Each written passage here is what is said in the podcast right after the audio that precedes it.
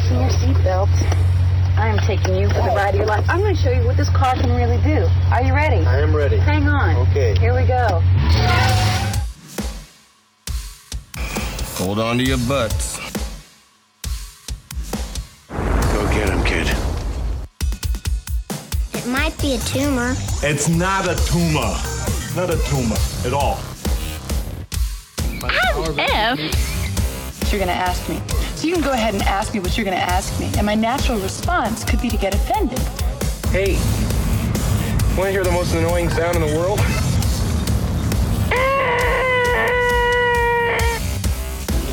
Yeah, well, you know, that's just like uh, your opinion, man. All right, all right, all right. You're listening to the thirty-something movie podcast. One movie each week, thirty years in the making.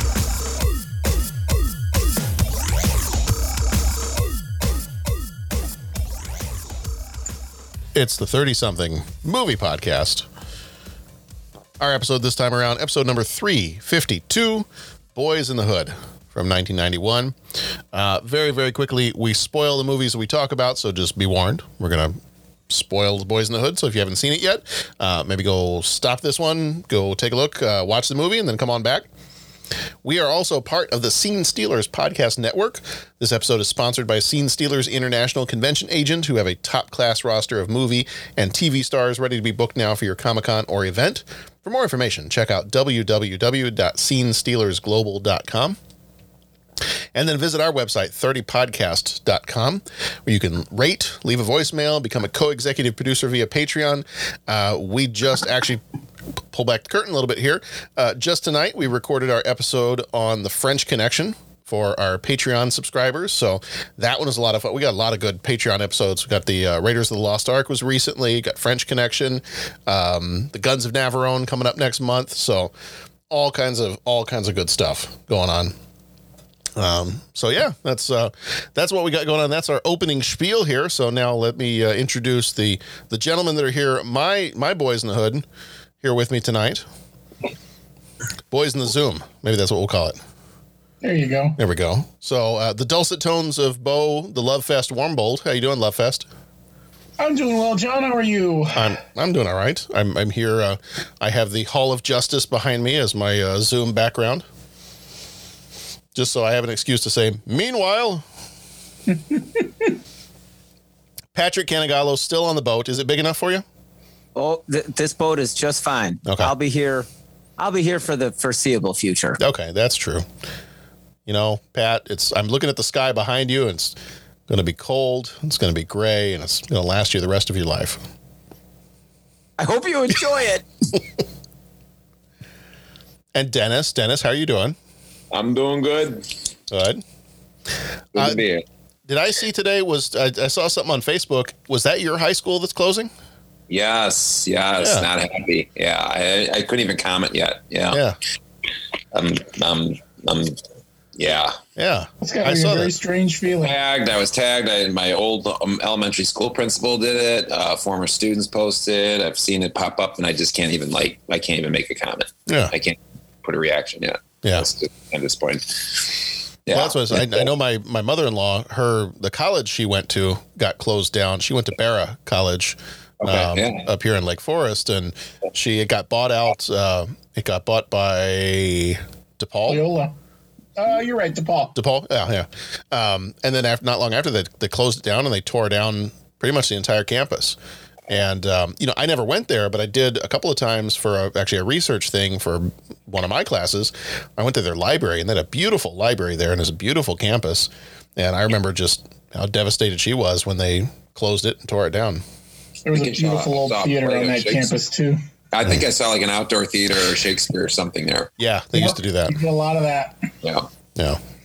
Yeah, that's that's a sad thing. It's a yeah. sad thing. That is a, um, you know, Saint Joe's High School, Westchester. So if that's the people, if people don't know what school it is, yeah, uh, it was an excellent school. Um, obviously, you know, everything shapes people's experiences, and that's a, a big part of who I am and the teachers there, and even why I went into teaching, and um, still friends with teachers to this day from there, and. Just a good, you know, it was strict, but it was a loving strict. It was a, you know, it just, yeah, I mean, I just, I don't know. I can't even, mm-hmm. Yeah. Yeah. It was, it was four of the best years of my life, definitely. And, and, and, and in a learning sort of way. And I'm not talking just academically, like everything. It was just a good experience, and thankful, thankful I had that. Yeah. So. Yeah. Yeah. All right. Well, before we jump into our movie this time, uh, this is our first week of the month of May. So this is uh, our time when we usually hop in the DeLorean and we drive, uh, we drive eighty-eight all the way. Well, we drive eighty-eight back to ninety-one. So we're going to hop in the DeLorean. We're going to go back to May of ninety-one, and the top news stories we've got for May of ninety-one, May third. Oh, you know what? I was, I was going to pull this up here. I, I don't think I actually pulled up the, the song. So let me make sure I can do this real quick. Just while I'm, uh, while I'm reading this story, I want to make sure I've got the, uh, sound effects that I need here, but, uh, May third of ninety-one. Here, have I got it here? The three hundred fifty-sixth and final episode of the C B S second longest running series, second only to Gunsmoke, was this one.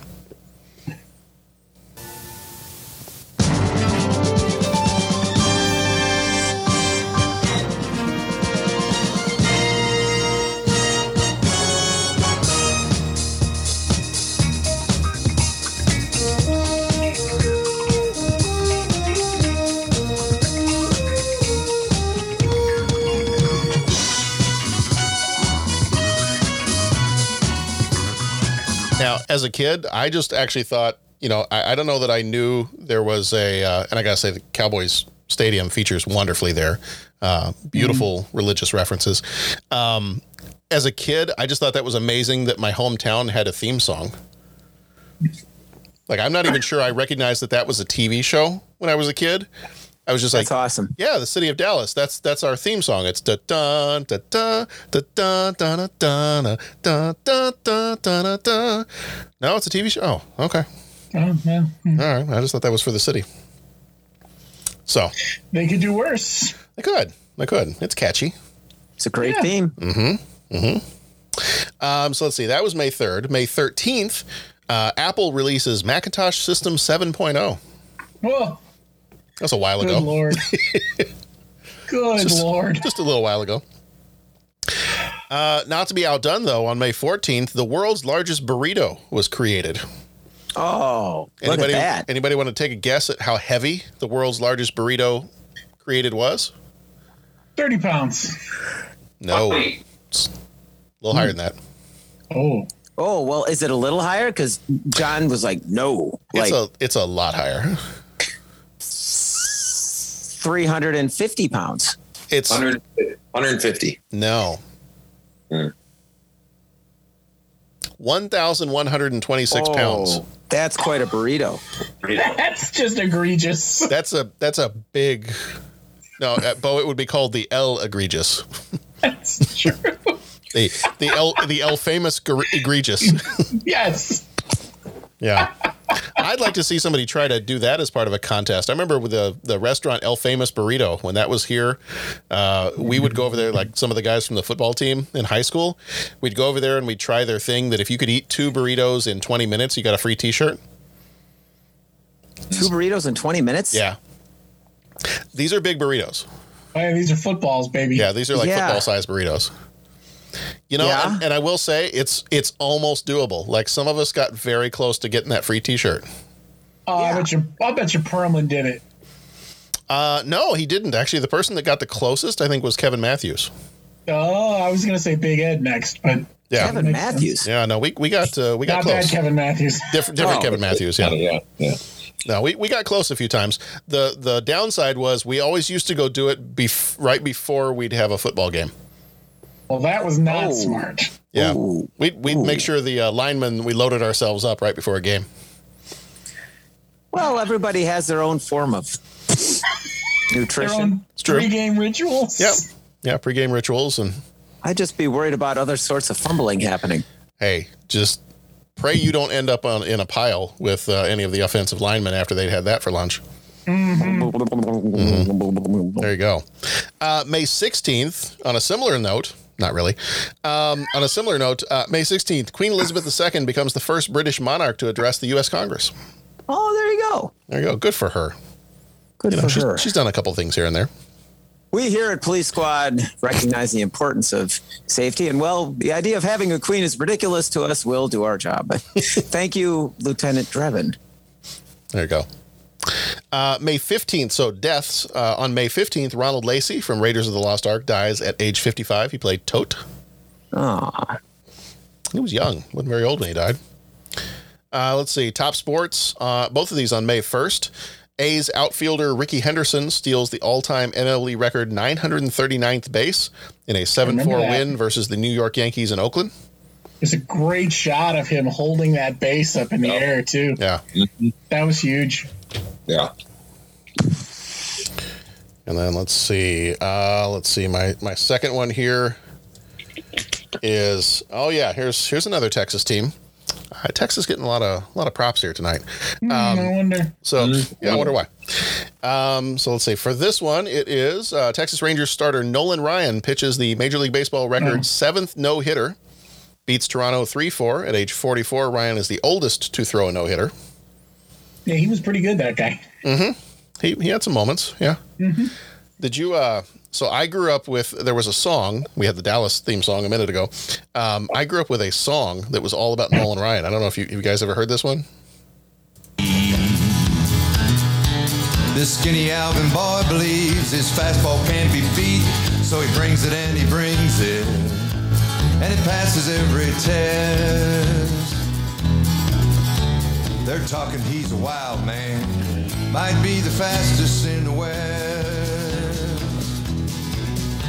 Well, he's drafted by New York. Yeah, I'm going to try to skip ahead to the chorus here.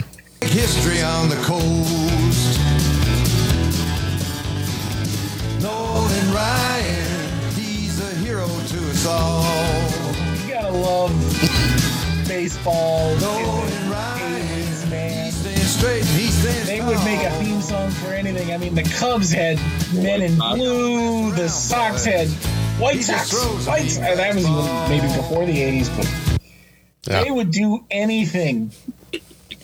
It was like the baseball was a folk hero back then. They mm-hmm. were writing songs about people and teams, and you had yeah, teams that was singing. You had teams, you had teams have their own guys sing the songs. I mean, it was just crazy. Yeah. Well, this one was yeah. This one was one of my dad's favorite. He was like, um, I think he was originally from New York, and he was yeah. on his way out to California. Jerry Jeff Walker is his name, and ah, uh, of course it's Jerry. Jeff of course it's Jerry Jeff, and that uh, makes sense. Yeah, so he was sense. he was from New York, and he was on his way to California to start his music career, and he stopped in Texas, and he's like, "Nah, I like it here," and so. So he never, I don't think he ever left Austin, Texas. And my dad, one of my favorite stories about Jerry Jeff, he just passed away maybe two years ago. Um, one of my favorite stories that my dad always tells is just how, you know, you, you think of like musical artists and how, you know, they might get kind of a big head about them. And, um, you know, but Jerry Jeff always seemed pretty down to earth. Uh, my dad called to order to order a T-shirt from his, either his fan club or, or whatever they had. And uh, he called the number to order the T-shirt. And uh, the person answered, and I think her I think her, her name was Susan. And uh, my dad's starting to order the T-shirt, and he goes, "Wait a minute, are you are you Jerry Jeff's wife, Susan?" She's like, "Yeah, this is Jerry Jeff's house." And he's like, "Are you kidding me? Like, I'm ordering a T-shirt from his house?" She's like, "Yeah, we just do it out of the house." Like, all right, that's kind of cool. That's cool. So yes, I, I grew up. That was a regular. That was on a regular. Not that we had playlists back then, but that was uh, that was on regular rotation at my house. You had the tape in the car. That's what you're saying. Yes, I mean, you had that the was, tape yeah. in the car. Yeah. yeah, that's awesome. Nolan that's Ryan, he's a hero to us all. He's a hero. He don't mess around, boys. He just throws a mean fastball. Well, that's, that's right. True. Uh, top books for May ninety-one were The Seeress of Kel by David Eddings, and Loves Music, Loves to Dance by Mary Higgins Clark. Top movies were Oscar, F X two, What About Bob, and Backdraft. F X two. F X two. I don't think wow. that made our list for this year. No, it probably didn't. Yeah. But I don't think, did we do F X? We did, yeah. We did? Okay. Yeah, that was like one of our first, uh, it wasn't our first year, but it might have been our second year. That might have been an eighty-six. Oh, my God. F X might have been an eighty-six movie. That's so long ago. Yeah. Uh, top songs for May of ninety-one were Baby Baby by Amy Grant, uh, Joyride by Roxette, I Like the Way, The Kissing Game by High Five, and I Don't Want to Cry by Mariah Carey. So, all right. That is it for May of ninety-one. So jumping right on into our movie here. Our movie this time around is Boys in the Hood. It came out on the twelfth of July, nineteen ninety-one, rated R, with a runtime of one hour, fifty-two minutes. Directed by John Singleton, who died in twenty nineteen. Uh, he also directed Poetic Justice and Too Fast, Too Furious. Producer was Steve Nicolaides. He was the producer for When Harry Met Sally and A Few Good Men. Writer was John Singleton, same as the director. Uh, Poetic Justice and Baby Boy were other writing credits he had. Cinematography by Charles Mills, who did C S I Miami, and he was on the camera crew for Animal House. Was it over when the Germans bombed Pearl Harbor? Germans? Forget it, he's rolling. Uh, music was done by Stanley Clarke, who also did Romeo Must Die and The Transporter. Budget was six point five million dollars. Box office was, uh, let's see, fifty-seven point five million dollars. Flickmetrics gives it an eighty-two percent, and CinemaScore did not have a score for this one. Uh, starring Ice Cube as Doughboy. He was in Friday and Ride Along. Cuba Gooding Junior was Trey Stiles. He was in Jerry Maguire and Radio. Morris Chestnut played Ricky Baker. He was in G I. Jane and American Horror Story. Lawrence Fishburne played Furious Stiles, which is just a great name. Mm-hmm. This is an awesome name. Uh, Mystic River and The Matrix. Nia Long played Brandy. She was in The Best Man and Big Mama's House. Angela Bassett played Reva Stiles. She was in Black Panther and Strange Days. Tyra Farrell played Missus Baker. She was in Poetic Justice and White Men Can't Jump. Uh, Desi Arnaz Hines the second played Trey at age ten. He was in House Party and Harlem Nights. Baha Jackson played Doughboy at age ten. He was in Poetic Justice and Three Ninjas. Nicole Brown played Brandy at age ten. She was in The New Lassie and Kids Incorporated. Donovan McCrary played Ricky at age ten. He was in Family Matters and Sister Sister. And Jesse Lawrence Ferguson, who died in twenty nineteen, played Officer Coffee. He was in Darkman and Prince of Darkness. Trey is sent to live with his father, Furious Stiles, in tough South Central Los Angeles. Although his hard-nosed father instills proper values and respect in him, and his devout girlfriend Brandy teaches him about faith, Trey's friends Doughboy and Ricky don't have the same kind of support and are drawn into the neighborhood's booming drug and gang culture with increasingly tragic results. This is Los Angeles, gang capital of the nation. It just goes on and on, you know. Either they don't know, don't show, don't care about what's going on in the hood.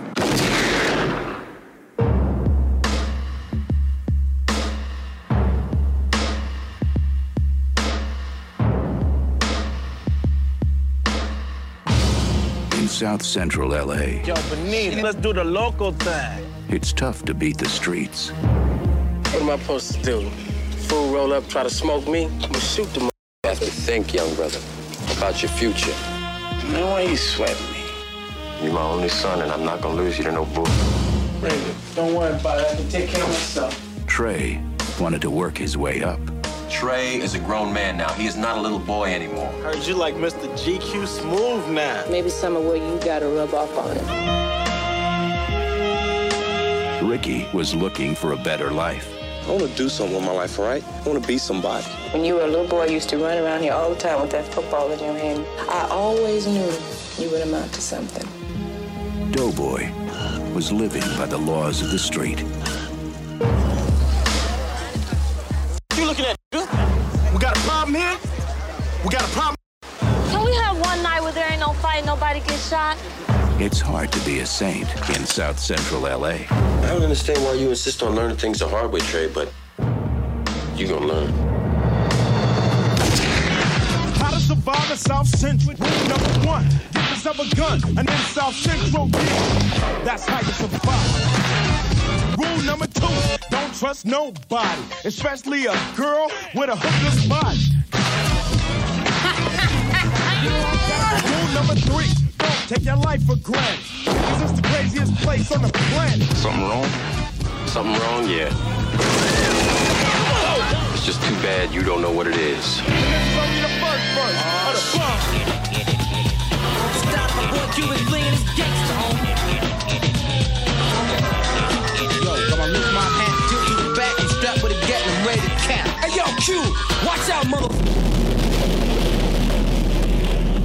I'm going to start kind of a, a two-pronged question. The one we usually normally start off with is, uh, how does this movie make you feel? But also, um, is this the first time you saw this movie?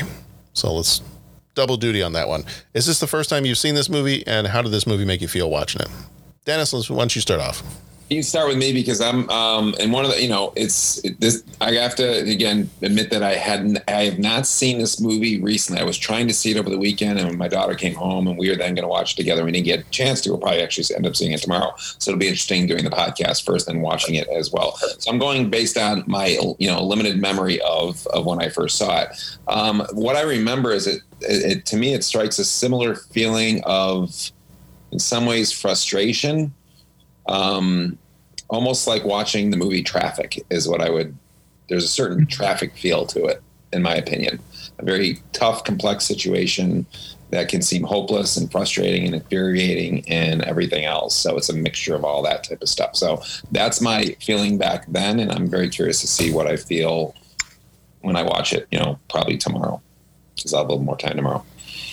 So going into this, it's going to be a lot of me also listening to you guys and then going back and, you know, and I've got like, I, I remember the basic uh, plots and stuff, but particular scenes and details, remember everything. But so, yeah, but that would be my feeling, the frustration um, sort of type of thing of, of a complex situation.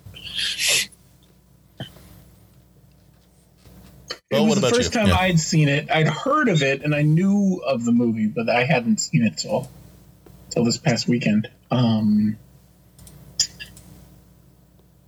frustration is a really good word. Futility. Yeah. Felt a lot of that, you know. Um,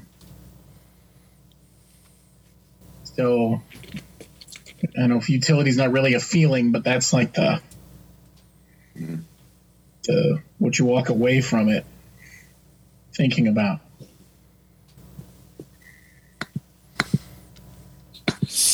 Yeah, first time, first time for me too, and uh, or I'm sorry, what am I saying?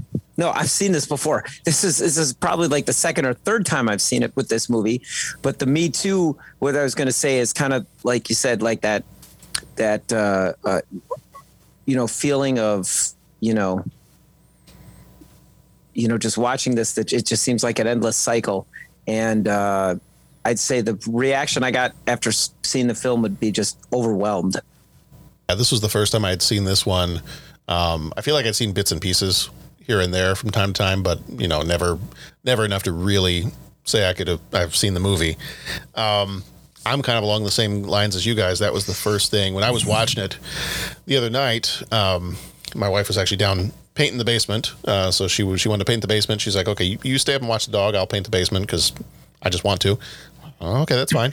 Um, so I'm up there watching movies, and she came up with about maybe half an hour left to go in the movie.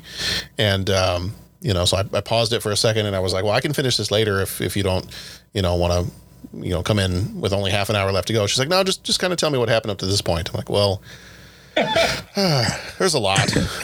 Yeah, that that's a rough catch-up. So then, uh, so that we kind of finished the movie, and and you know, you finish the movie, and you get to the ending, and obviously we'll we'll talk about the ending here in a little bit, but um, you know, you get to that, and it kind of the movie comes to an end, and I think we both just kind of turned to each other and like, the fact that this movie came out thirty years ago, and yet could have been made yesterday, and it's still just as relevant. And you know that thirty years before this movie was made, well, it, we just got done you recording our other episode for The French Connection, and we talked about the beginning of that movie and kind of the police brutality in the beginning of that movie, and, and the way that they, you know, the way that other races were treated in that movie, and, you know, as kind of a depiction of of a version of New York. Um, yeah, I think I think you guys have all hit it on the head. It's it's frustrating. It's maddening.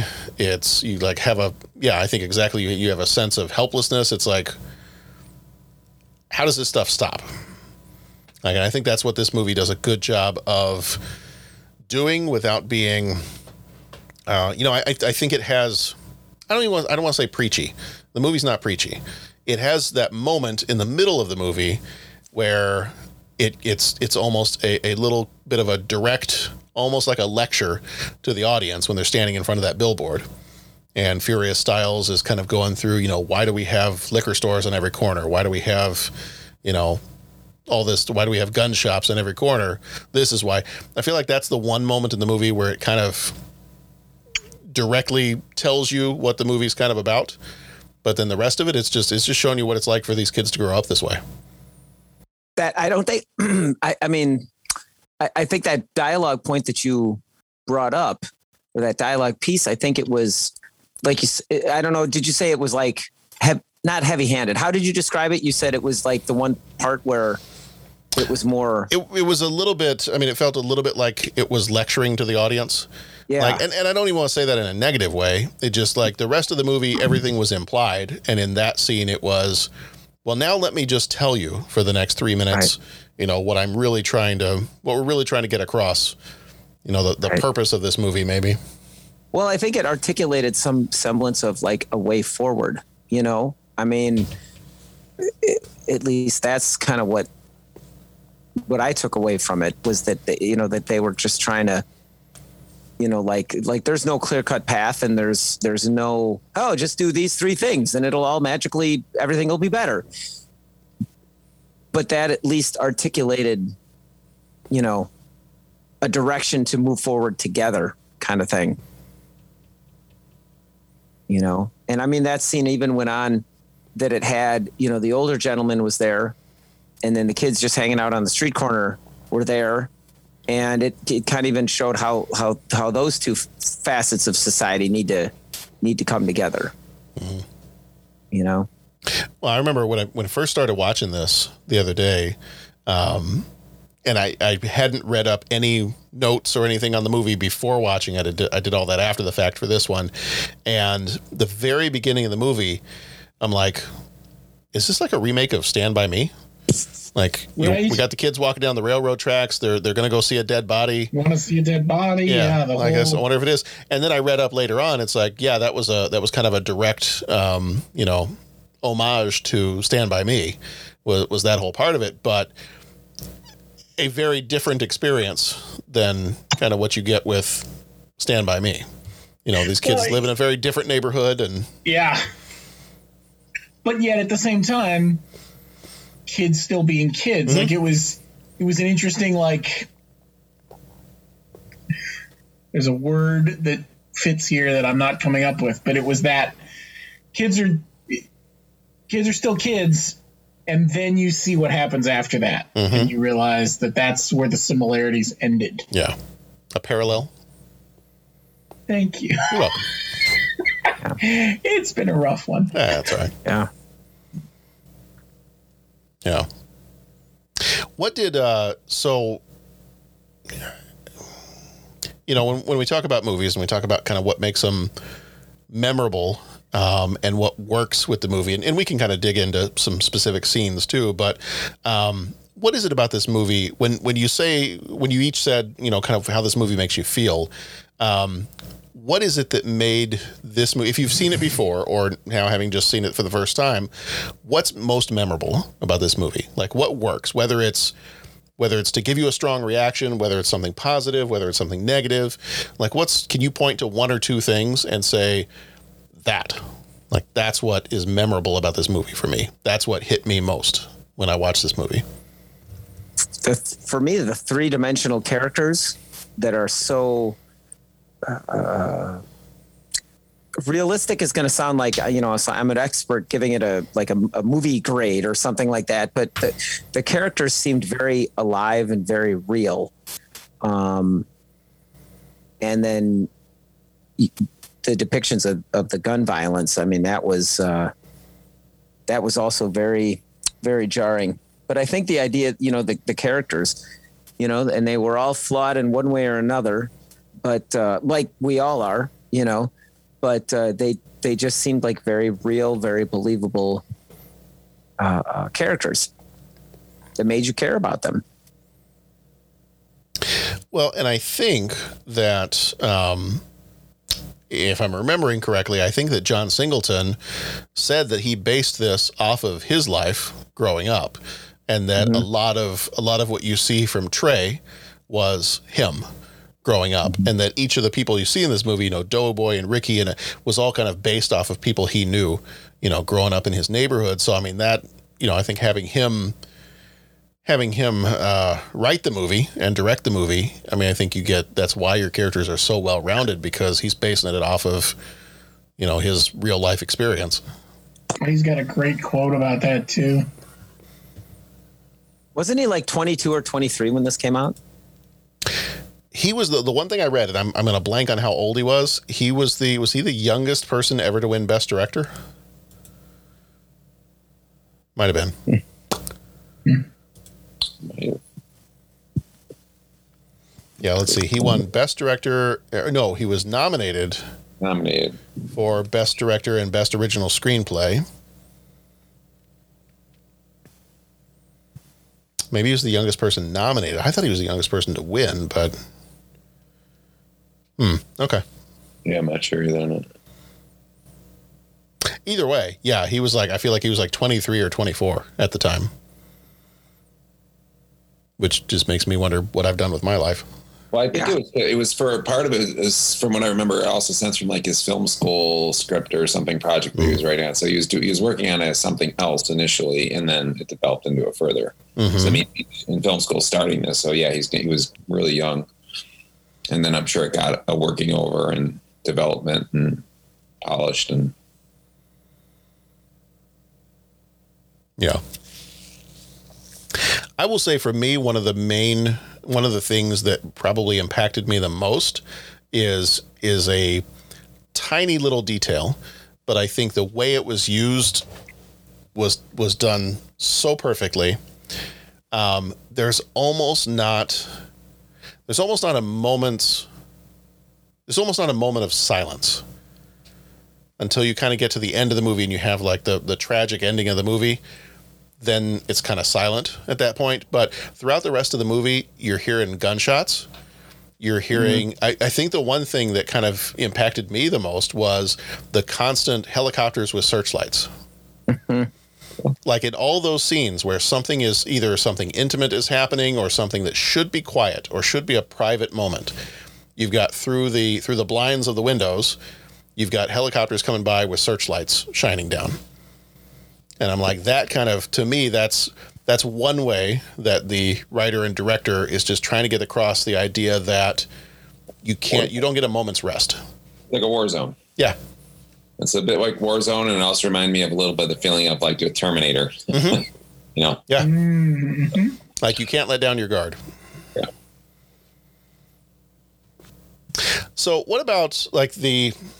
the characters, the acting. So, Pat, you said that they were kind of well-rounded, three-dimensional characters. What was it like for, you know, Bo and Dennis, too? What what kind of, you know, for the characters themselves, what is it that made these characters well-rounded? Well, uh, for me, it, you know, it was their imperfections, and they, they seemed like real people trying to make this, make just live their lives, right? They seemed like real people Just just trying to get by. And, you know, there was some there was some real, yeah, no doubt, bad stuff going on. And there was that one mom with however many kids that, like, they were always running in the street. Everyone in the neighborhood knew, just take the kids, you know. And it was just like, keep your kids out of the street. But, like, is that, like, what kind of a future is that going to be? You know? Um The Furious Styles character, just like from a young age, like, yeah, you have to, you know, here's my example, you know, you, you gotta, you know, teaching his son responsibility, teaching his son how to behave, you know, then when he's getting older, telling him like, you know, anybody can make a baby, but, uh, you know, to be a father, that's, you know, and all that kind of thing. And, you know, raises his son with the idea of, of, you know, accountability and, and all those things that, you know, he was a, a, a incredibly, you know, he's an intelligent, well-read guy, and he's trying to imbue his son with all these things. And, you know, he sees what's going on in the neighborhood, and he's trying to, you know, change that too. So, I mean, he, that character stood out.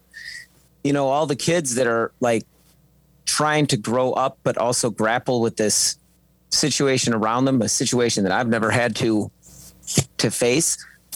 But even the characters, you know, even like um, Ricky's half brother, Ricky's brother, he he was um, even he, you know, he had a moment of like introspection where he's just like, man, you know, I I, I got to turn things around. I got to do this. You know, I got like he got it right.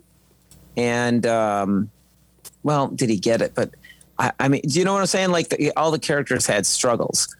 I mean, and even when he, you know, he went to live with his, his dad, you know, his dad and mom were still fighting over him. Well, you're letting him go out with this girl, or you're letting him do this, or whatever the heck he wanted to do. And it was like, well, he's a grown up now, you know, he's, I got to trust him to make his decision. No, that, you know, they were real people having, well, and like we said, you know, they real problems that, that I think any, you know, couple would have, but then it was problems that not every segment of society has to deal with. And like you alluded to before, the fact that thirty years ago and now we're, you know, as a society still all trying to work our way through this. Um, wow. And so that's, I guess, you know, I kind of, my thoughts kind of went rambling, but that's what, what stood out for me with the characters is they just seem like real people with real problems and dealing with them in a real way, you know? And, and I mean, I'm going to, I mean, I don't, I didn't use necessarily the words rounded because I didn't, you know, like I said, it's been a while since I've seen this. I do remember based on like just jogging my memory with some scenes and clips that I had seen already just recently, just to be like, okay, do I remember this? I remember this character. Cause I had to put names and faces to the characters and then I remember the plot and I remember basically what happened. I'm like, okay, I remember, you know, pieces started coming together, but I do want to see it, like I said, together as a full, you know, and then I maybe have a, a different opinion on like the characters of like a more like maybe it is well-rounded. But what I remember it being was to me, I felt like the characters were very similar to in this, maybe it's a stretch here, but I felt when I say similar, I meant the way the writing style and who they represent and what they represent was it was to me, it was a little bit of Breakfast Club. And the fact that Breakfast Club had the the jock and it had the this and it had these people. And you see that, you know, Trey is the one who's got the the moral kind of thing on his shoulder of being, you know, there's somebody trying to guide him out of this. You've got Doughboy being he's the one who's the the thug lifestyle. You've got the guy who's got the potential for a scholarship. So they're a little bit of a not a caricature representation of real lives is I guess what I'm saying is that there's real lives that are all facing those. And they, he wrote these characters to represent each of those, you know, pieces. Um, so they all sort of play a part that I kind of already, when I say no, knew of. And it's like, okay, this is the guy who has the potential to be an athlete or a scholarship or whatever. What's going to happen to him? Here's the guy who's the guy who's struggling with all of this. He's got friends who are, on, you know, and then you've got the one who's the pretty much gang lifestyle guy who's already in full, full, you know, bore on that. Then you've got the the father figure who's trying to make a difference. You know, like, so to me, it was a little bit of that when I say that the character, and, and I'm not saying that's a bad thing. I'm just saying that's how I perceived it. Like, okay, he plays this part, he plays this part, he plays this part. And now all these characters represent other people who are real people. Um, and they're representing their stories. That's kind of how I saw it. Like a little bit of that, rep, uh, just the way Breakfast Club had to represent the, you know, the nerd, um, the jock, the, the, the, the, the stoner, the, you know, like each of those characters in that neighborhood, which was the school, and they're all written in to portray a character in this neighborhood. So, and again, it'll be interesting to see when I watch it all the way through again. Maybe I'll have to chime in on the, I don't know, something later. Yeah. And I, and I don't like, and I wouldn't say like, for me, I wouldn't say that the, I don't know if well-rounded is the term I'd use to describe the characters, just because, you know, well-rounded would in my mind yeah. somehow sets it up that like, you know, they're balanced. They got stuff figured out. They're, yeah. you know, That's and so, I yeah, I, I, I, yeah. So I don't think I would use well-rounded with the characters. I think developed, believable, they, um, depth to the character, three-dimensional, right. Is, is how I'd describe it, you know, kind of just describing a, a different way, but yeah, I hear what you're saying, man. And, and, you know, and things that came out about the, and that's why, and I, like I, you know, when I refer to the Breakfast Club being that it's like these kids were thrown into this situation because of a detention. So it brought them all together where they maybe wouldn't normally be together. And my question, my wondering about that, and I don't, you know, like I said, fully know um, that experience is, would those five still be hanging out at that age, or would those paths have already twisted? You know what, you know what I'm saying? Like, for the one who, but he comes back into that world from what I remember. So like, he's gone, correct? And again, I gotta, you guys probably, you just saw it, so you know. But like, Trey is away from them and comes back, correct? As well, a like twelve year old or yeah. older. Well, it kind of, it kind of skipped because he moves into the neighborhood when he's ten. Yeah, because um, he'd been living with his mom, and then he goes to live with his dad when he's ten. So that's when they kind of all meet, like the okay. Doughboy and Ricky and um, what were some of the other uh, Dookie, I think was one guy's name, and uh, Chris, I think was one of the. Um, and so they were all friends, and then he moves into the neighborhood, though they knew him from before because he'd come stay with his dad on weekends sometimes or during the summertime. So they knew him.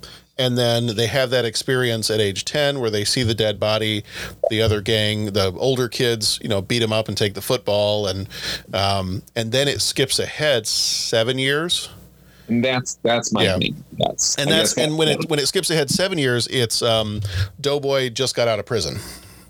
Yes. So he's the one that's coming back. So Ice Cube's character, Doughboy. Trey has been with them the whole time. And I guess yeah. my my only, when I say, I don't know if it's... Um, it's not a disbelief. It's not, it's what, what's the term of that? Is that based on what I know of, of some people in, in, in real situations like that in, in the Chicago area and things like that, is from eleven to what are they now? About seventeen? About seventeen, like yeah. Right? So that's six or seven years. And Doughboy goes into the gang. You know, one's going with the sports and one going to the college. And and I do know certain situations where obviously that can happen, but I feel like they would have almost either parted ways or melded more together into that. You know what I'm saying? Like, mm-hmm. would Trey still be hanging out with somebody who's a gang person that whole time through, or at some point would he have made a decision to either split from that or join it? You know, or would they, you know what I'm saying? Like, mm-hmm. that's that, like during those high school years, we've all gone through that where, you know, these people started to go this direction and you kind of pull away from certain friends. And I just wonder, you know, they were friends throughout all that with very different kind of parts that they were playing in this. One was very more, more mature and responsible. One was the gang person. One, you know, so what I'm saying is one was yeah. crime and you know, like into the kind of crime. And, th- and so usually if you're with people at that point, as you start to form your, your identity, I would think that you would have either had melded with them and gone that same route, or you would have been like, I need to separate myself from there. And I, and I guess maybe this is what kind of they're trying to explore. I just feel like when it goes from eleven to seventeen, during those six years, I feel like that process would have already played out. Mm-hmm. Well, I mean, you do kind of get a sense that, because the only, I think the only time you ever see him at school is the scene where they're taking the S A T test. Yes. Um, otherwise, I don't think you see him at school. I don't think you see him in other situations. Like the only other times you see, because they always talk about how um Trey has like this nice job at the mall where he can buy the nice clothes and everything else, but otherwise every almost every other time you see him, they're just hanging out on the street. So it's, I think it's just because they're neighbors, and that is probably what keeps them together, being from the same street and the same neighborhood. Um yeah but yeah otherwise, I mean, the thing you you do get a little bit of a sense that, you know, Trey is a little bit separate from everybody because he works a job, whereas it doesn't really seem like some of the guys are either working a job or they're not working a job that's, you know, above the books kind of a deal. Okay. Um, there, like, I remember a scene where, um, and again, I'm, you know, just a lot of this come back. But I remember like with uh, um, um, Fishburne's character, uh, mm-hmm. Furious. Furious, yeah. Like, you know, about doing, breaking the leaves or mowing the lawn or something like that. And they're like, we make more mm-hmm. money like doing other stuff. Yeah. Some sort of comment about that, you know, yeah. which is, yeah. Yeah. And I think, I think I hear what you're saying, but I think th- it'll be interesting once you, once you rewatch it. I thought the movie did a pretty good job of showing you exactly what you needed to know in those time gaps. You know, when it would jump ahead, you could pick up on exactly what had been going on. You know what I'm saying? And, and I, I thought the characters gelled together as a, as a family or a surrogate family or close friends. You know, I, I thought more of like something I'd read in The Outsiders, right? When they talked about, when they talk about the gang and Outsiders, right? You know, um, uh, the, the oldest brother, D- Daryl was, you know, very smart, but also the football champion, right? Yeah. Yeah. You know, There's definitely an outside. You know, mm-hmm. This guy was the jokester. This guy was the one that didn't take anything seriously. This guy had, you know, they all had their personalities, but you know that uh, they they all had each other's backs. Like that didn't stop, and that was the same thing that I think you see di- displayed in the movie. Is that it's it's you know it's not so much just separate walks of life coming together. It's hey, they all grew up in the same neighborhood. They all had to watch each other's backs. They all had to, you know, and he wasn't, I mean, you know, he was technically, well, I don't think he was really even like the new kid because, you know, he had come to visit his dad on the weekends and everything.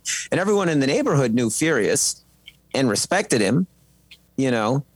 So yeah, it's, it's no, and I think I think you're no, and I think and, and maybe I'm just not wording it properly. I, I get what you you're, get what you're saying. I was just saying like as far as like character development or whatever, as I still also saw them as kind of met, meta not metaphorical characters, but representative of a certain thing.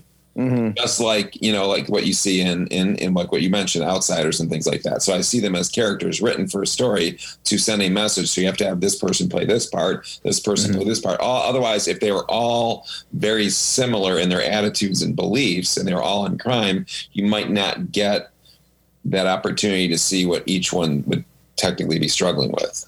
Right. Yeah. Yeah. So you know what I'm saying? Like like I guess in, I guess I'm going real life versus. The story is that where it kind of goes more into here's where you write the story for a movie and for Hollywood and for everything else is you have to have those different characters. You have to have the different Breakfast Club characters. You have to have the different parts of this. But, but I think that in often in real life with those situations, they're almost going to all have a certain same almost mindset. Unfortunately, like if they've gone to a certain route, like if you're pulling the drug gang route, you know, they're both like, does, does, is there going to be somebody who gets out of that car? You know what I'm saying? Mm-hmm. Like, like, like, Troy, spoiler alert, you know, like Troy getting out of the car at the end. Like, is there going to be somebody that can do that still? Or are they so engulfed into that atmosphere and environment and that warlike war zone that, you know, do those words sink in from Furious? Mm-hmm. Are they ignored? You know, I don't like, I don't know. And that's why having Furious there, it's for that, that was Furious for me was frustration if you had this guy giving such great, very often good, good um, wisdom. And like you said, respected, but there's a, there's that, like, I think you said that bridging that gap between that generation and the younger generation too, is something that needs to come together. And yeah, I don't, yeah, there's just a lot of pieces that I just, and again, like I said, I'm looking forward to watching it and having a more clear explanation, but yeah, I, I thought it was an incredibly well done movie. Like for a director that maybe this was his debut or one of his early, I mean, first major anyway, at least, yeah, you know, probably oh. film school stuff, but I think first major, I thought. Yeah. Is that correct, John? Have you looked that up or no? Was it his first? Uh, for, let's see. And was it his first? Let's see. This was, yeah, I'm pretty sure. Yeah. Yeah, because this was his, and, and that was the what I had looked up earlier. Um, his nomination for Best Director was uh, he was the youngest, I guess. Or, yeah, Orson Welles, I guess, had been nominated Best Director at twenty-six, but he was the youngest. Mm-hmm. Let's see. Mm. But yeah, in terms of his movies, um. Director. In terms of director, Boys in the Hood is the first one. Yes. Yeah, because he's got Boys in the Hood, and then Poetic Justice is his next one a couple years later. Yeah. Yep. So, I mean, that's pretty good for a first to write and direct, and this is your first one. Yeah. Yeah. Yeah. Well, and that was one of the things, a couple of things that I read was he really tried to, like, he tried to elicit real reactions from the actors. So it sounds like some of the stuff was kind of, you know, he, he did a few things in this movie without telling the actors. That, yeah, like fired weapons. Yeah, like gunshots. Like anytime there's a yeah. gunshot sound, he didn't give them a heads up it was going to happen. So anytime they react, it's a real reaction to hearing gunshots. Mm. Yeah, that'd definitely make you jump. Mm-hmm.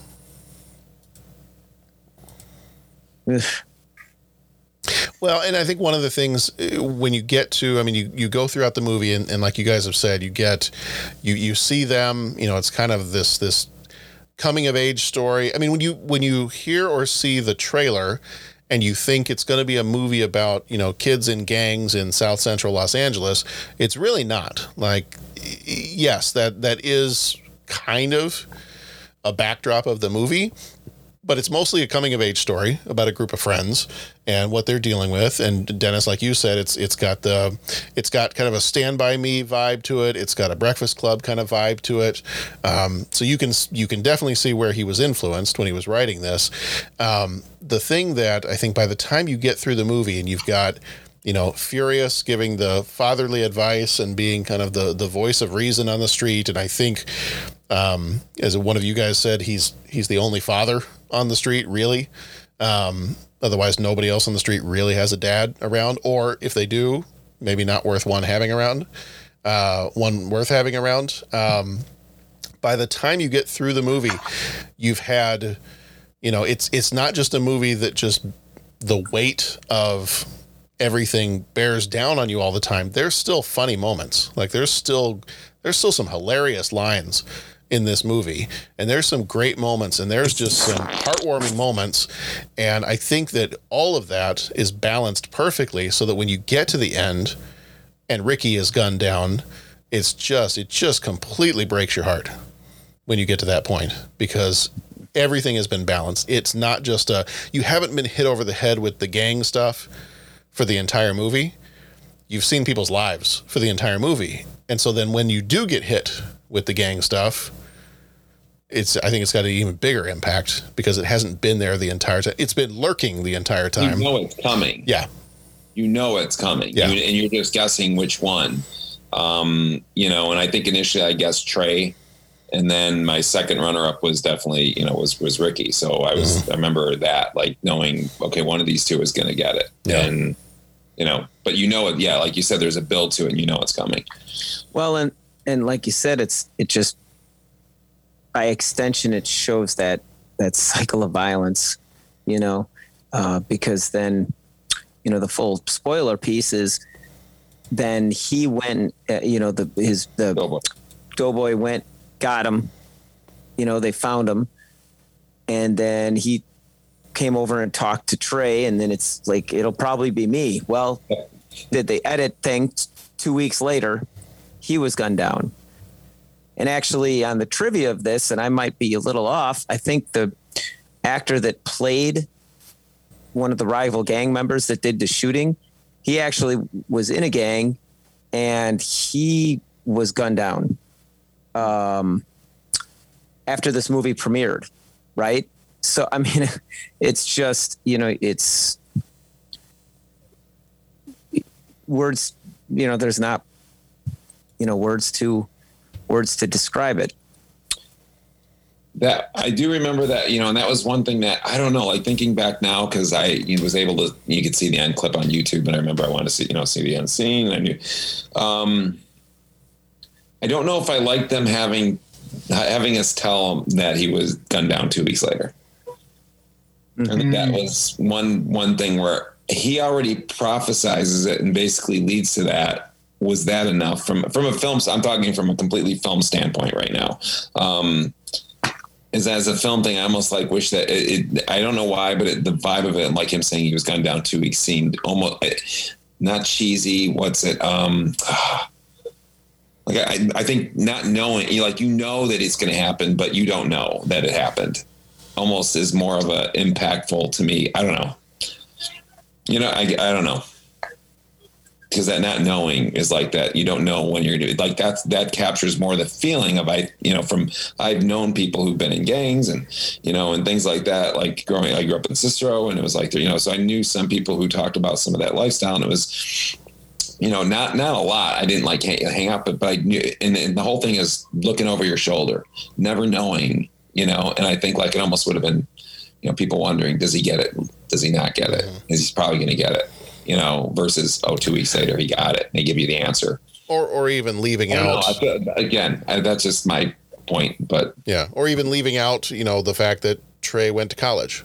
Yes. You know, do you, do you leave all of that open-ended and just... And to me, that that the, the titles at the end make it... And again, I believe me, I am in no position to... I've done nothing um, as far as film and direct. Like, this is a phenomenal film, but I feel like that that was the only thing on my end that I looked back and I said, it points to it being like a, you know, like an early film of his, a young film of his, is those titles at the end. You know, they went to Spellman, they went to this, and, and he died two weeks later. It was like a nice tidy-up kind of wrap-up. This project where maybe five years, ten years down the road, maybe he doesn't put those titles in at the end and he just lets that movie end and you walk away with that, you know, like, and again, I'm going to allude back to Traffic. Traffic doesn't say what happened to anybody else there. And I, I and again, I, maybe I shouldn't compare it to Traffic, but like the vibe and the feeling and the kind of like grittiness to it all was there. And with Traffic, all those stories, like, you know, um, uh, what's his name's putting, you know, he bugs the other house, he walks away. And then you see the guy in the stand, like you don't get everything tidied up.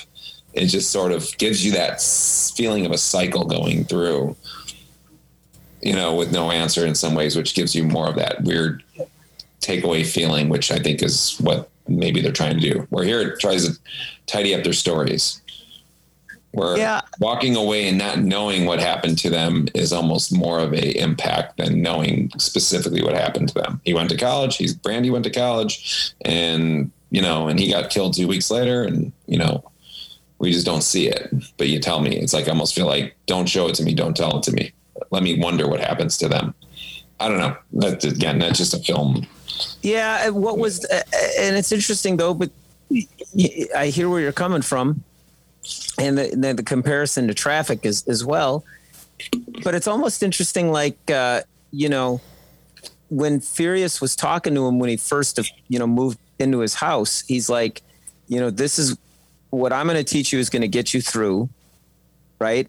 Mm-hmm. Um, like you know what's going to happen to the guys across the street. Right. You know what's going to happen. And then I I almost saw the, the little placards at the end, the, the little title sequence at the end is it kind of showed um, that was just kind of an extension of that. Like, this is what you've got to do to be successful or to, to, you know, you know, get out of this situation. So, yeah, I hear what you're saying, but yeah, I, I, I, you know, I didn't have that same reaction. You know, it was, uh, to me, it just kind of confirmed what the, the message that I took from the movie, you know, it just kind of confirmed it. It just kind of. And that's what I'm saying is I don't know if I needed the confirmation. Mm. That's all. And that's just an artistic decision. And if yeah. John Singleton was alive and I were able to ask him that question, I would yeah, say, you'd ask yeah, that'd be... film five years later, ten years later now, would you do you feel like you would have kept the subtitles in or taken them away? Mm-hmm. Or is there anything you regret about making this movie? It was your first one and it's phenomenal. But going back, it's like it's like looking at the band director. Just kidding. Um, you know, I look at that. And you know, there's some scenes I cringe on going, man, if we would have done this better, like this scene should have been better. The audio should have been better. Like you look back and you go, oh, we shouldn't have done that. We shouldn't have, you know, like there's stuff that you look back and you say, I wouldn't have done. So I'm wondering him being his first film, he's entitled to a uh, what's the term in golf? You know, whatever. Um, mulligan. Like, yeah, mulligan to go back and say like, man. You know, and, and he kind of did movies like that, similar where he did The Four Brothers, I believe, and, you know, things like that. Not not the story exactly, but the same sort of like, you know, a gang of guys. Uh, I wonder if he would have, what what would his criticism of his own film be? I would have loved to have seen that. Like, what would he mm-hmm. have done differently? Just curious to see what he would have thought. Would he have kept those up? And that would have been one of the questions I'd ask. Would you have confirmed it for people or would you have let them, do you think that it would have been maybe a, a, a more effective not confirming? I don't know. But there's so many other good things. I mean, like, again, and that's not a criticism in sense of like, I think it's bad or anything. I just personally, when I looked back at that, and I don't even think I thought that back then. I just, when I watched the end clip and you see it, I was like, that remi- reminded me of something where I was kind of like, yeah, he tells us what happens where, or now the older me would have thought, um, leaving us with some, some wonder about what happened versus knowing what happened might be more effective. I don't know. I do love the that ending climax scene where it's like where everything's, you know, you're getting a reveal of the, the S A T score, everything's building, and they're seeing mm-hmm. him driving the car. I love the the, the complete cut from um, where he, where Gene, like I think it's great. Those, what do you call them? The bo- ba, how do you say them? Um, the those you know the the Chinese uh, balls that the metal. Um, You hold them on hand and rotate mm-hmm. exercise balls, yeah. health balls, whatever they call them, meditation balls. Yeah. So it's kind of like he's sitting there. Yeah. Well, there's a term for them. It's like, what are they? Something with a B. It's like bo- boating or ba- I forget what they're called, but something like that. We I actually have a pair my brother I, bought. Well, I, I spent I spent two and a half hours during a three hour administrative meeting using them today. I've got a set like my brother bought all of us. Like it's like yeah, my one of my so it's up in the thing and they're painted and stuff. It's pretty cool. Is it boating? Um, Bowding or something, yeah. Bow, yeah. Bow, I would say bow, boating, bowding, yeah. Yeah. Is it bowding? Yeah. I'm probably pronouncing it wrong, but yeah.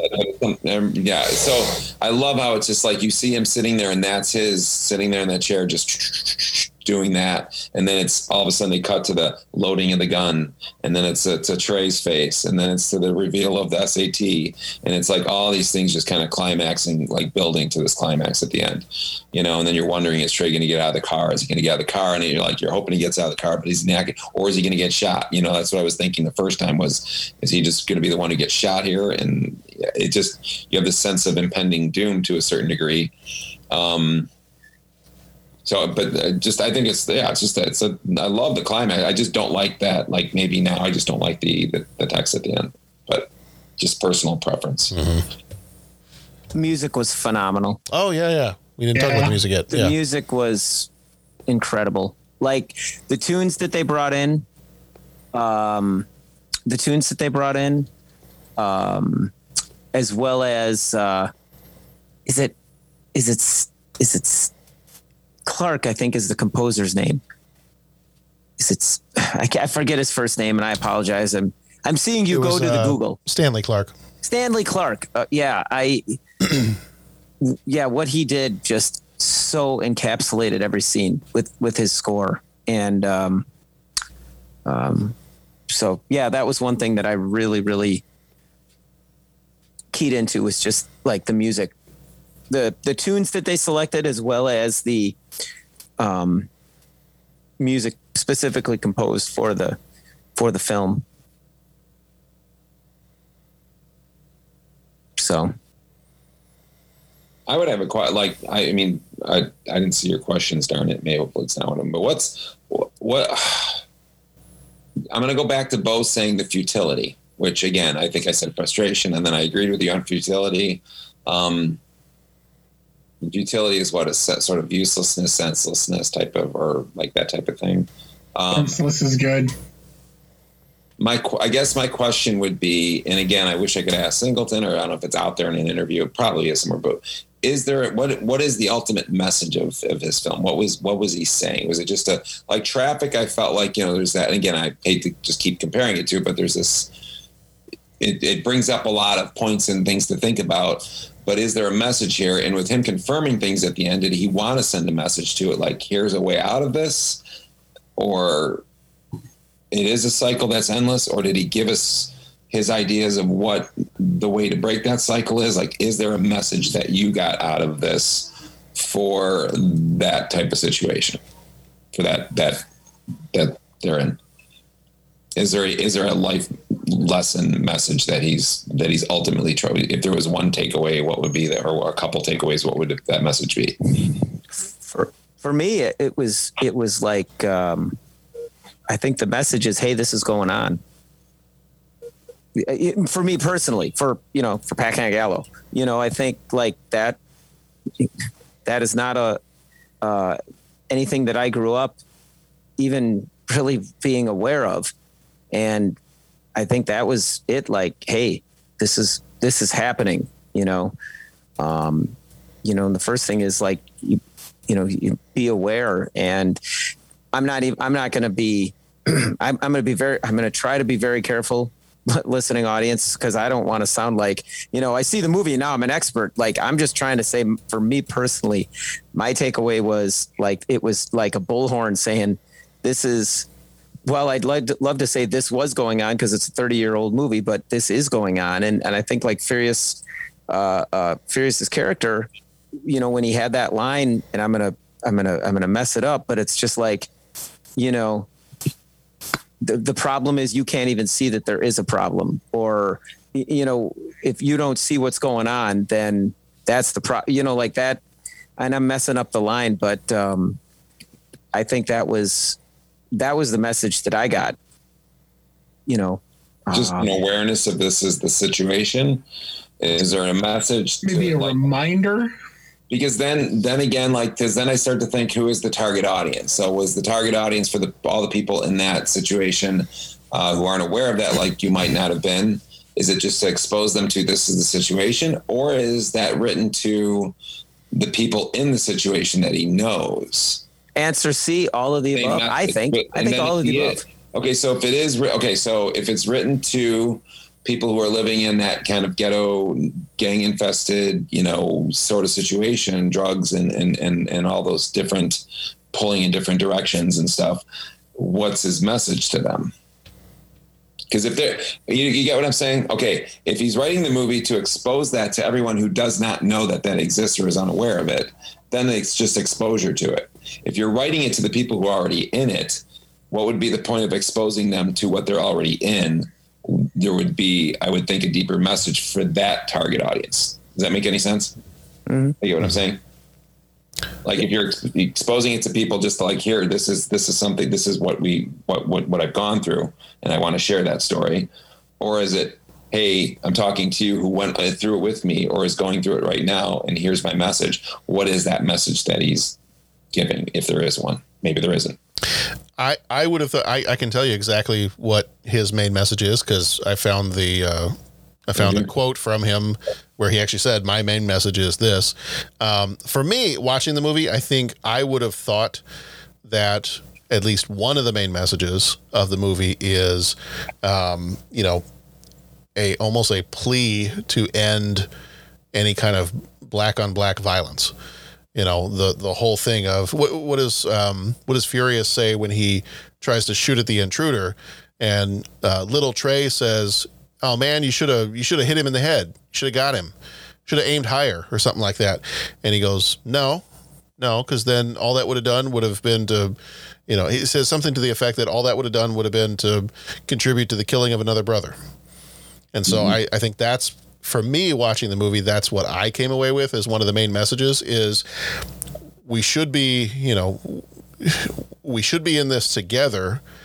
And as he has that kind of that lesson in front of the billboard in the middle of the movie, it's, hey, we're not other other people in our neighborhood are not the bad guys here. The bad guys are the ones that put the liquor stores in our neighborhoods. They're the ones that, you know, put on the news that all we're doing is selling drugs and that we're killing people and, and all this other stuff. And so I would have thought in watching the movie, that's what I would have said is, is one of the main messages.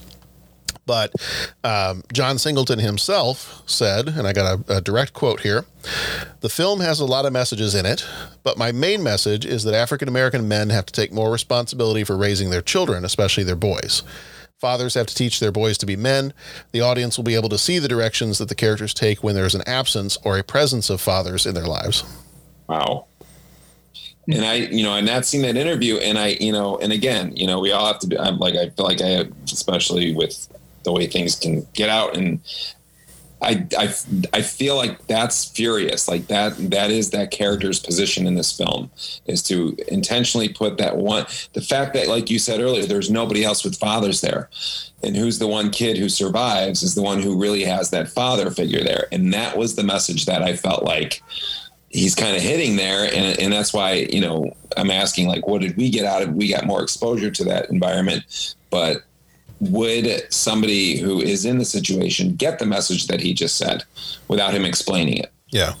You know, Which, you would hope so, because it's there. I do see it. And that's why, like, just it, it, him. And again, going back to that scene where he's, I, I love the last climactic scene where it's just, he's sitting there. It's kind of like the father going, I can't live his life for him. I've given him as much wisdom and as much guidance as I can. I've tried to teach him those lessons that I can. I'm hoping he does the right thing as he's sitting there and he's not sure. You know, there's a stress on his face, and and there's no, I think when they come back, there's like no words spoken when he comes in the house, really. Don't they just go to their rooms? They, yeah. They just go to their separate rooms. Yeah. And there's like no, you know, no mm. cheesy, hey, you did the right thing. It's just kind of like, almost like he didn't have to. He's like, okay. And again, I have to watch this and, and get that full scene again. But, um, Like I like like there's a sense of relief that today he listened to me, and hopefully he will do it in the next time and the next time and next time. But he got out of that car, and and yeah, and to me that's sort of the t- and then look what and, and that's why then does the title make sense? And that's why I asked about that title too, is because is that message at the end the title? And, and again, I'm trying to word it's a tough one. Trying to word this like the right way with, again, not sounding, let's see. If, Pat, if you're not the target audience, okay, which according to what he just said, the main message of John Singleton's film is not geared towards you. Mm-hmm. Uh, it, while while there's many messages, and that may be one of them, it's not mm-hmm. towards you. It's not towards me. It's towards mm-hmm. everybody else in that situation. So now those titles, that's why I'd love to see his thing from a film standpoint. I'm going as that person who's outside of that situation watching it. I would almost be more profoundly affected by not knowing those titles. Yeah. But if the message is towards people in that situation, those messages are these two people who had the most whatever the best made the best decisions and then listen to the guidance of that father. They're alive and they're in college and they're doing mm-hmm. well and they're out of this cycle and Doughboy's dead, you know? Yeah. That just throws it right back in their, in, in someone's face. It, it, it's the, it's the conclusion. The what do you want to do from now on? Do you want, yeah, to it's, do you, want you know what I'm saying? Yep. Yep. It's That's the conclusion of the player for me was huge yeah. because I'm like, He did, did he make the film for us? Did he make the film for the, who do you make the film for? When I say us, people not in that situation versus people in that situation living it versus people who are just being aware of it. So anyway, I don't know if I'm wording, wording it right. So sorry. But, no, I, I hear what you're saying. Yeah, I, I, I hear what you're saying. And, and especially when you get like John finding that quote there and everything, it's, uh, yeah, it's, it's, it's powerful stuff. Yeah, I mean, it it's is. deep stuff. Yeah. I mean, this'll, this'll, you know, yeah. Yeah. Well, and I think it's, I think it was interesting to me that you get such maturity out of a, well, when he was writing this, you know, twenty-two, twenty-three year old, remember we were talking about Regarding Henry, and wasn't that one of J J Abrams' first Yes. movies? And we said, you know, we we felt like maybe that movie glossed over some pieces because he was so young and maybe he didn't have the life experience to really, you know, pull in everything that that, that story required. No, not that it was bad, but maybe he just didn't have all the life experience to give that story the weight that it needed. Um, but here you've got a John Singleton who at age twenty-two, twenty-three, whatever he is, I mean, his his message, even at that age, is fathers, you, you got to be a father to your son. Yeah. You know, anybody can make a baby. I'm paraphrasing. Anybody can make a baby, but it takes a real man to actually raise them. Yeah, to be a dad and raise them. Yeah. No, and then, no, it's good. I mean, and like I said, I'm looking forward to watching this whole thing in its entirety. I do remember, I believe, also the cop situation. Yeah, um, because that's something that obviously you can, you know, topics of the day, and um, that from my recollection, I thought it was an interesting. And another question I would ask about this is: is there a specific reason that he made? From what I remember, again, is that the the the white police officer is actually fairly polite and civil mm-hmm. to them, yeah. and it's the African American police officer that's harsher to him and to yeah, them, he's. he's- quoted as saying he was he was using that to to um, showcase the self-hating mm-hmm.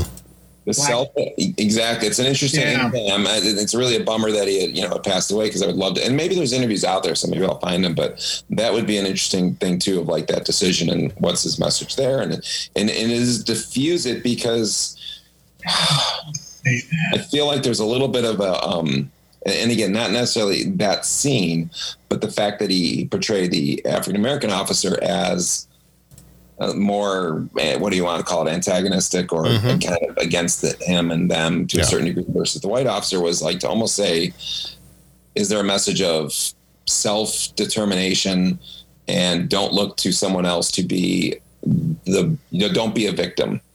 And don't don't blame somebody else. Don't blame, you know, other people for it. Not that those aren't factors. I don't think he totally escapes that and doesn't, you know, because he loses. There's there's dialogue in there that obviously points to, like you said, the liquor stores and all the different stuff and why it's shown on the gentrification. There's a lot of that type of stuff there. So he does cover that, but but he doesn't dwell on it. And and I think it brings back to his focal point of, like you said, the father situation, the self-determination, you make choices, you know, and, and you can't go blaming everybody else, and you can't just blame the police, because look at that's even an African-American police officer who is treating, you know, you know what I'm saying? So it's like, is it the uniform, or is it what that person sees and deals? Is it that self-hatred, like you said? Well, and and I read an interview, I read an interview that he had, I think he had given, that he was talking about various movies that had come out talking about Um, uh, uh, life in, in, you know, high crime areas and so forth. And he brought up the movie Colors, and, you know, he said that that movie was told from the perspective of, of, uh, um, you know, white police officers. And if I've got this right, you know, he wanted this movie to be from the perspective, you know, all African Americans, you know, whether it was law enforcement, whether it was, you know, um, gang members, whether it was people just trying to get by, whether it was oh. old, that was, that was the perspective. And, you know, that's kind of like cycling back to your question, you know, who is the movie for? And, and I think if I've got the quote right, like he said, John, you know, the, he said it's for everybody, but here was my main message. Yeah. And, you know, and sometimes it's sort of like, you know, maybe the maybe the movie wasn't made for me, and that's okay. Not every movie needs to be made for me personally. I can still ta- get a takeaway from it, you know, but uh, that was that was kind of how I interpreted that, is that, you know, these are the perspectives that that we want represented in this in this film, mm-hmm. you know. And of course, I'm kind of I'm reading the one quote and extrapolating to the other one, you know, to you know. So and I, I'm not going to pretend to get inside Uh, uh, uh, John Singleton's head with the with, with the thing, but that that would be how I would look at that, as he was just looking for, you know, to to represent those feelings or those perspectives and so forth. Yeah, no, and it's like, like I said, it would be nice to get inside. That's, that's why I said that. I'm sure, hopefully, because it was so many years ago, that there was enough interviews and things like that yeah. where you can kind of pull it out and, and find out some of those things. But, um, and again, I just, you know, any film that I tend to watch, I mean, there's those fun films where, you know, it's just kind of like, this is what it's about. It's an action film. It's a comedy. It's whatever. Mm-hmm. But then when you get into the more serious ones, I'm, my, my deeper question, and this, I'll, credit, whatever, I'll blame credit, whatever, like, um, you know, Rod Serling. Um, there's a message. There's a message there. And I'm always going back to when I watch something, who's the target audience? And, and maybe it's from teaching and learning that stuff in my classroom and stuff. Who is the target audience, and what is the message being told here? And then, is this a complete message? Is it an act? You could follow up with all those different things, but it makes you think. And, and sometimes, yeah, you might not be the target audience, and you're still going to gain something from that. But ultimately, I always come back to still say, if I'm not the target audience, yeah, I got some stuff out of it, but I'm always curious, who is the target audience then, if it's not me?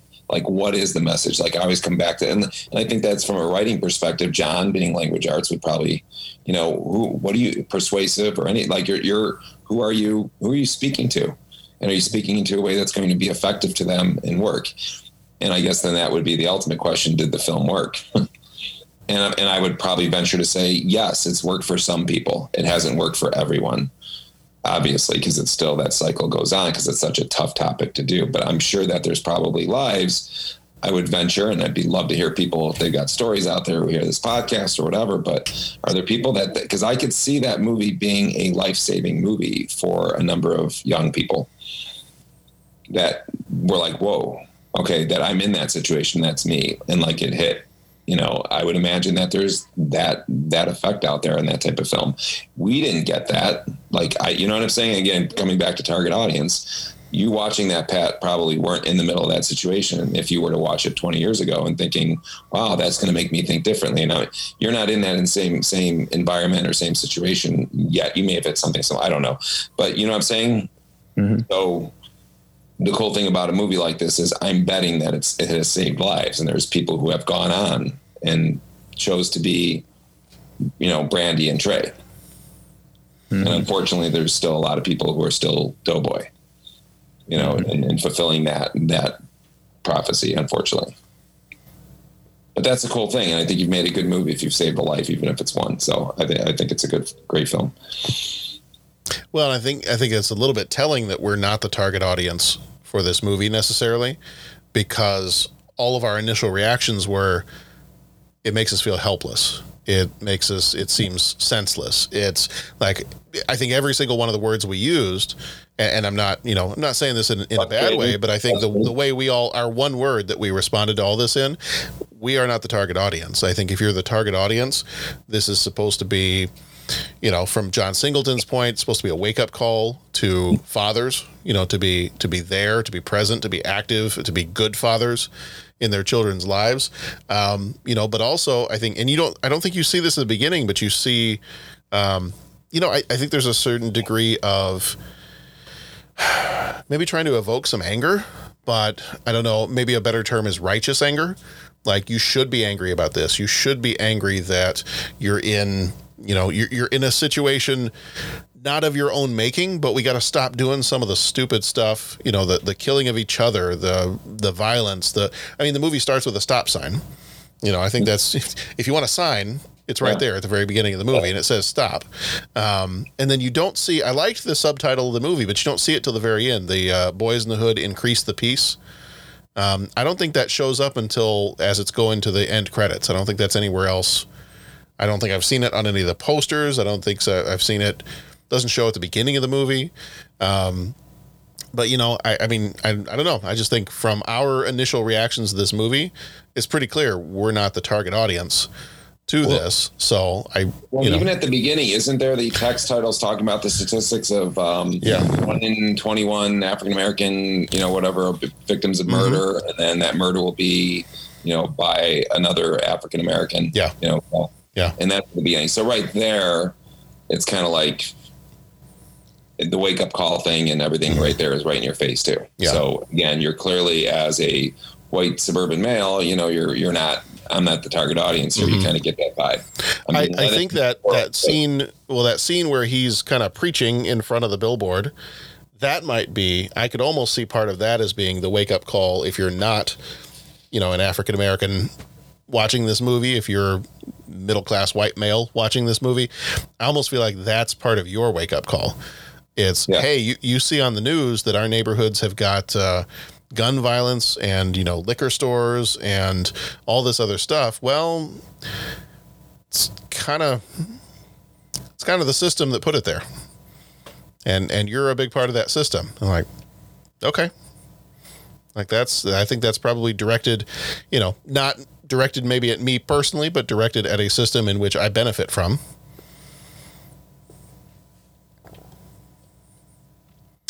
Well, I, one of our last questions we usually ask, you know, kind of about the movie itself and does it hold up thirty years later? I think we've already said that part of the, part of the struggle of this movie is that it was made in nineteen ninety-one, but based on things that are obviously going on in our country right now in twenty twenty-one, um, could have been made yesterday.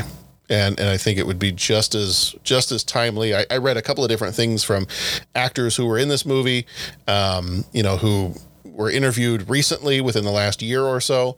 And they've said the same thing. They're like, I, I feel like John Singleton made a, a timeless movie with this, you know, that for as long as there are these issues and these problems, you could show this movie every year and it's probably still going to be just as timely as it was, you know, when it first came out. Um, but when we look back at these movies, every single movie we kind of look back at and we, we say, does this hold up thirty years later? Um, we kind of ask this in a couple of different ways.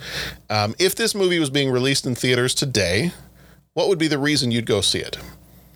If you saw the movie poster, if you saw the trailer, What would you? What would be your reason if you were looking at the at the movie theater marquee, and you were like, "I got, I'm going to pick a movie to go see today." What would be your reason for picking this movie? Looking for something thought provoking. Mm. I fly. I kind of will migrate to those type of films. Then films that are going to get different perspectives, make me think, challenge me, maybe aggravate me, whatever. Once in a while, you're in. You're you're definitely in that frame of mind for that type of film. So I think that would strike me as one. I think for me, it'd be Lawrence Fishburne. I really like him as an actor. Yeah. So I think knowing knowing that he's in this movie and the strength of his character in this movie, I think that would be what would draw me yeah. in to go see this. Mm-hmm. Bo, what, what, what gets your butt in that seat? Lawrence Fishburne for sure. Um, topical topical themes. I mean, it, it, I think Dennis said thought provoking. That's it's something that's going to make me think and make me realize there's a lot going on that maybe I'm not paying attention to. Yeah. What about you, Pat? Yeah, yeah I, I was just going to say, you know, it looks like uh, it looks like there's a story or a message from, you know, um, an individual that, you know, has had a completely different life experience than myself. And I think that's important to try and just go and listen and learn from people that have had different life experience from yourself. And if, if there's, well, simply put, if there's a problem out there, then I think it's important to go and try and listen, um, to try and understand and, you know, just be still and try and, and soak in the message that's, that's being put out there. And if it's from a, like I said, if it's from an individual that's had a completely different life experience than myself, I think that only makes it that much more important. So yeah, I guess that would be, if I saw that movie poster, that's probably why I would go see it. Or if it popped up on my streaming service, that's why I would select it and check it out. Okay. All right. And then our second question, as we kind of asked, does this hold up thirty years later? And, and maybe kind of in terms of like rewatchability and things like that.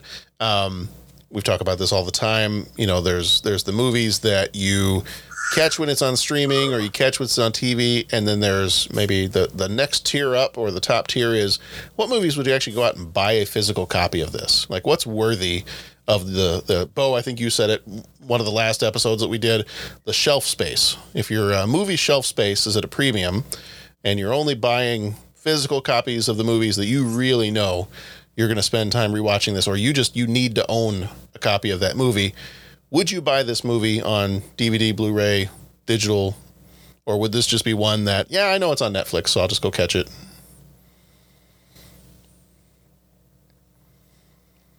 I don't see, for me, I don't know that I see rewatching this movie.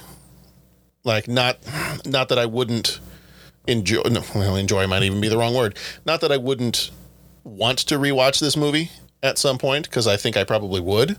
Um, but I just don't know. I, it's it's not one that I would rewatch regularly, so it's not one that I. I mean, the Dennis, as you put it, like it was, it was thought provoking. It, you know, certain parts made me angry, certain parts made me think.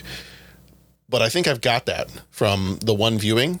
And would I watch this again? Maybe in a few more years, sure. But I'm not sure this would be one that would be a. Uh, you know, I wouldn't be buying the physical disc to put on my shelf over here. I would agree. I don't know if you asked Bo that first, because that's what I was asking, waiting for Bo. But yeah, but that's what I would I would say the same thing. I wouldn't be I wouldn't be buying it. Yeah. But like for me, it'll be interesting to watch it again, because like I said, the, the last I've seen scenes over the years, because it's been on T V here and there, and I've picked up clips and stuff, so I remembered enough of it. Um, but the actual whole beginning to end experience, all the lines, I think will have more meaning that I might not have gotten, you know, um, in twenty when I was twenty.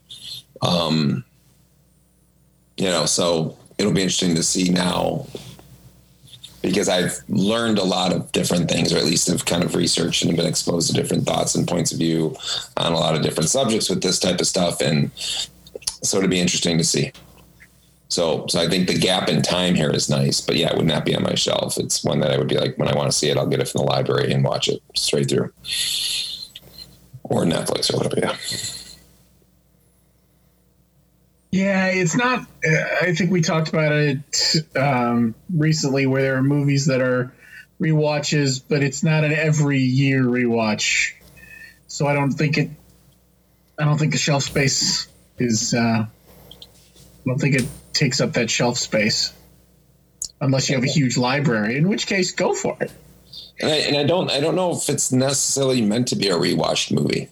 Yeah, you know saying? Like it doesn't have that vibe. It's not Avengers, it's not Endgame, it's not something like right. that. Have some enjoyment and fun watching it. Those type of movies are the ones you can you can put back on and be, you know, cleaning the house and kind of casually watching it, or you know, or you sit down, you got the popcorn for this scene, you get up for the other parts, and you come back and watch your favorite scenes. It's like, is there really like it's it's an unpleasant, somewhat experience. So therefore, you don't want to subject yourself to it too much because, right. like you said, like John said, you get the message, you get the point, you get impacted.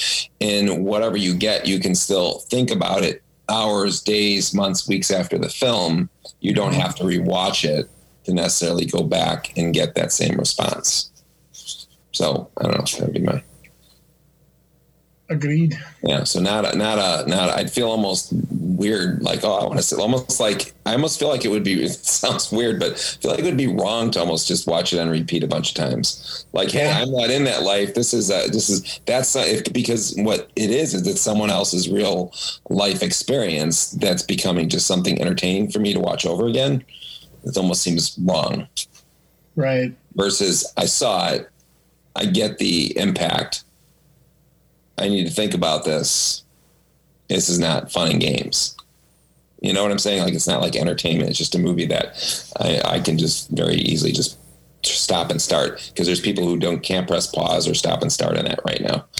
To to your point on that, Dennis, one, we're we're going to do our three questions in this episode a little differently. We're not going to answer the three questions. I've got three questions I'm going to pose at the end here. Um, And that's how we're going to end this one, because I just I kind of feel this is a heavy topic. It's a timely topic.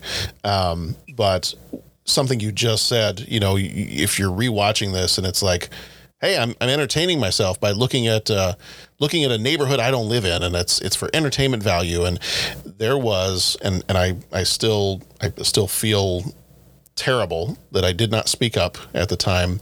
Uh, we were in a place one time where there were some other families around, and they were talking about, you know, you know, sometimes their, their kids misbehaving or their kids not being appreciative of what they have. And, and, uh, one of the parents, and, and I still feel terrible that it did not speak up at the time. It just, I think it shocked me so much. I didn't know what to say.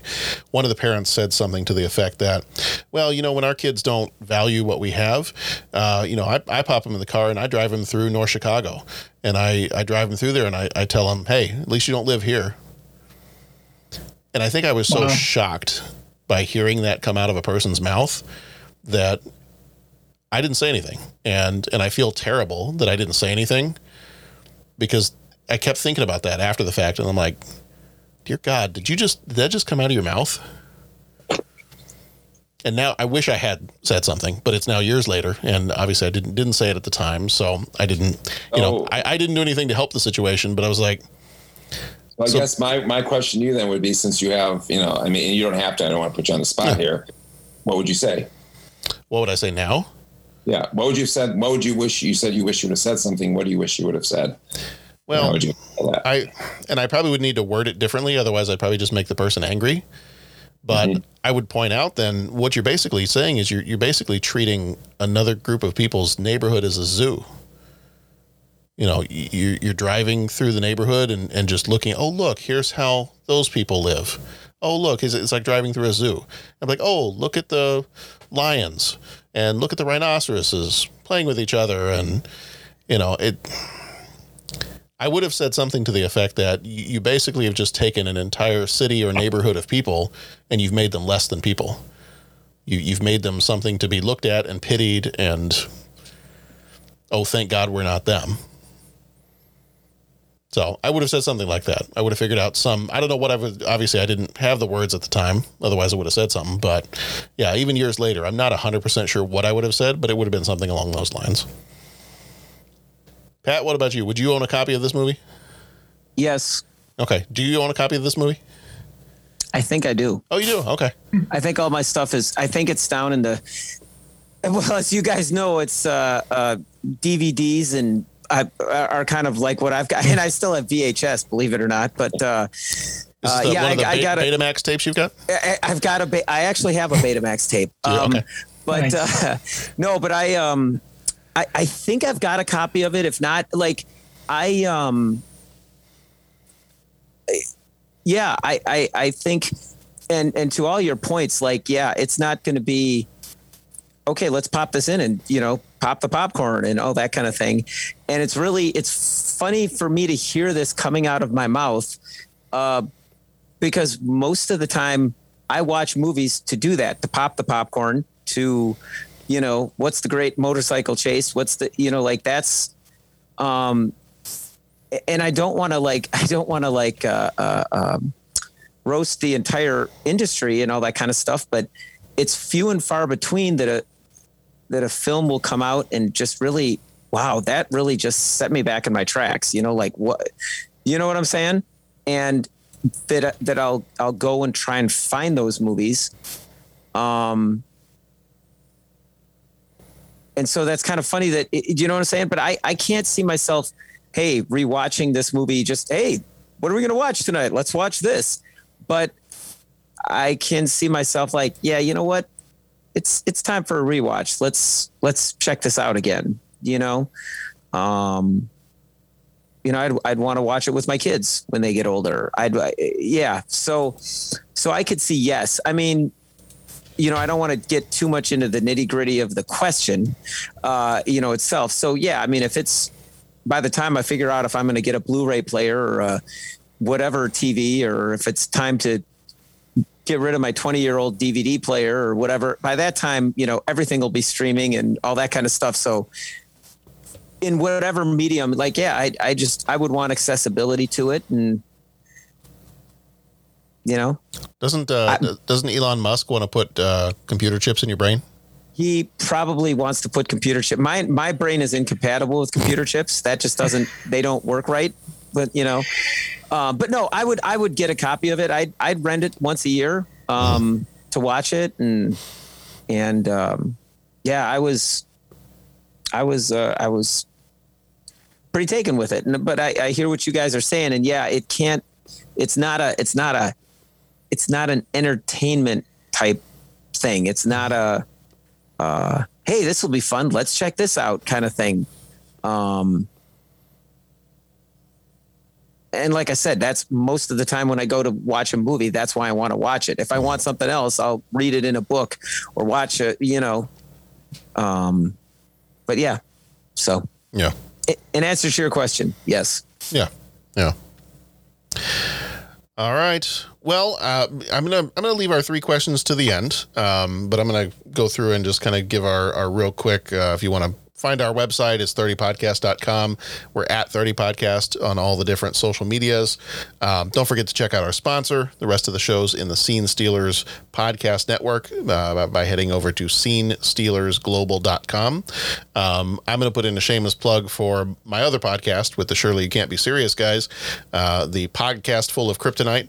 Uh, we are currently working through the Superman and Lois T V show that's on the C W right now. Um, we're going to be doing a recording here very soon on uh, actually by the time this episode comes out, we probably will have already done it.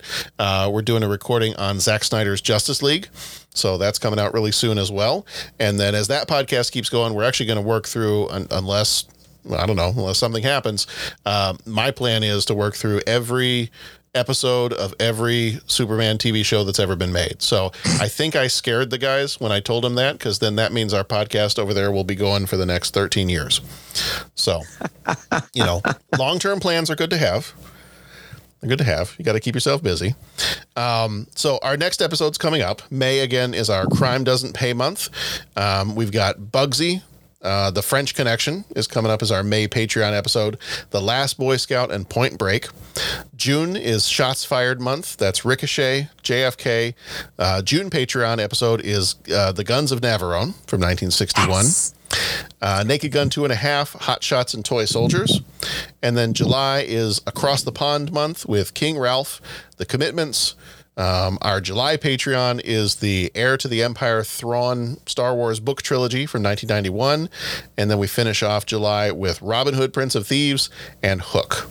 So those are all of our movies coming up over the next few months or so.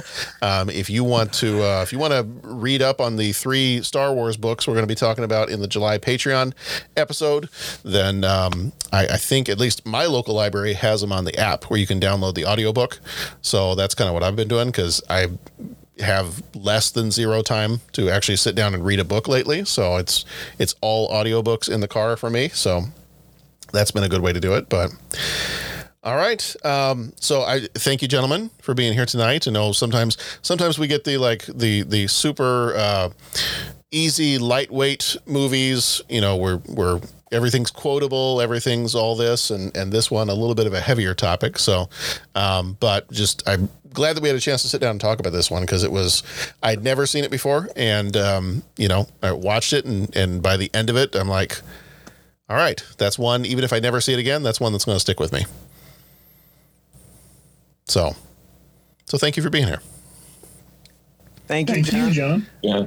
All right. Well, the three questions, and again, I'm going to leave, and this this is just because we're not, you know, as a podcast, we we try not to get political about things, um, you know, and and try not to go too far down that uh, that avenue necessarily. But I just I kind of feel like I felt like that, um, you know, with everything that's going on right now, um, in the world, in the United States, and you know, this is just the the issues of race and racism and, and all of this is just such a, a big issue right now. And it's always been a big issue.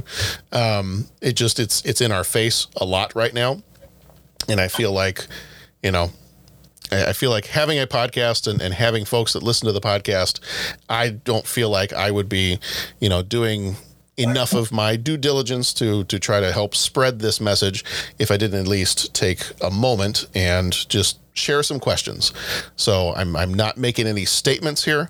Um, I'm asking these questions and I'm pulling these questions. These actually came from a website uh, called K twelve Dive.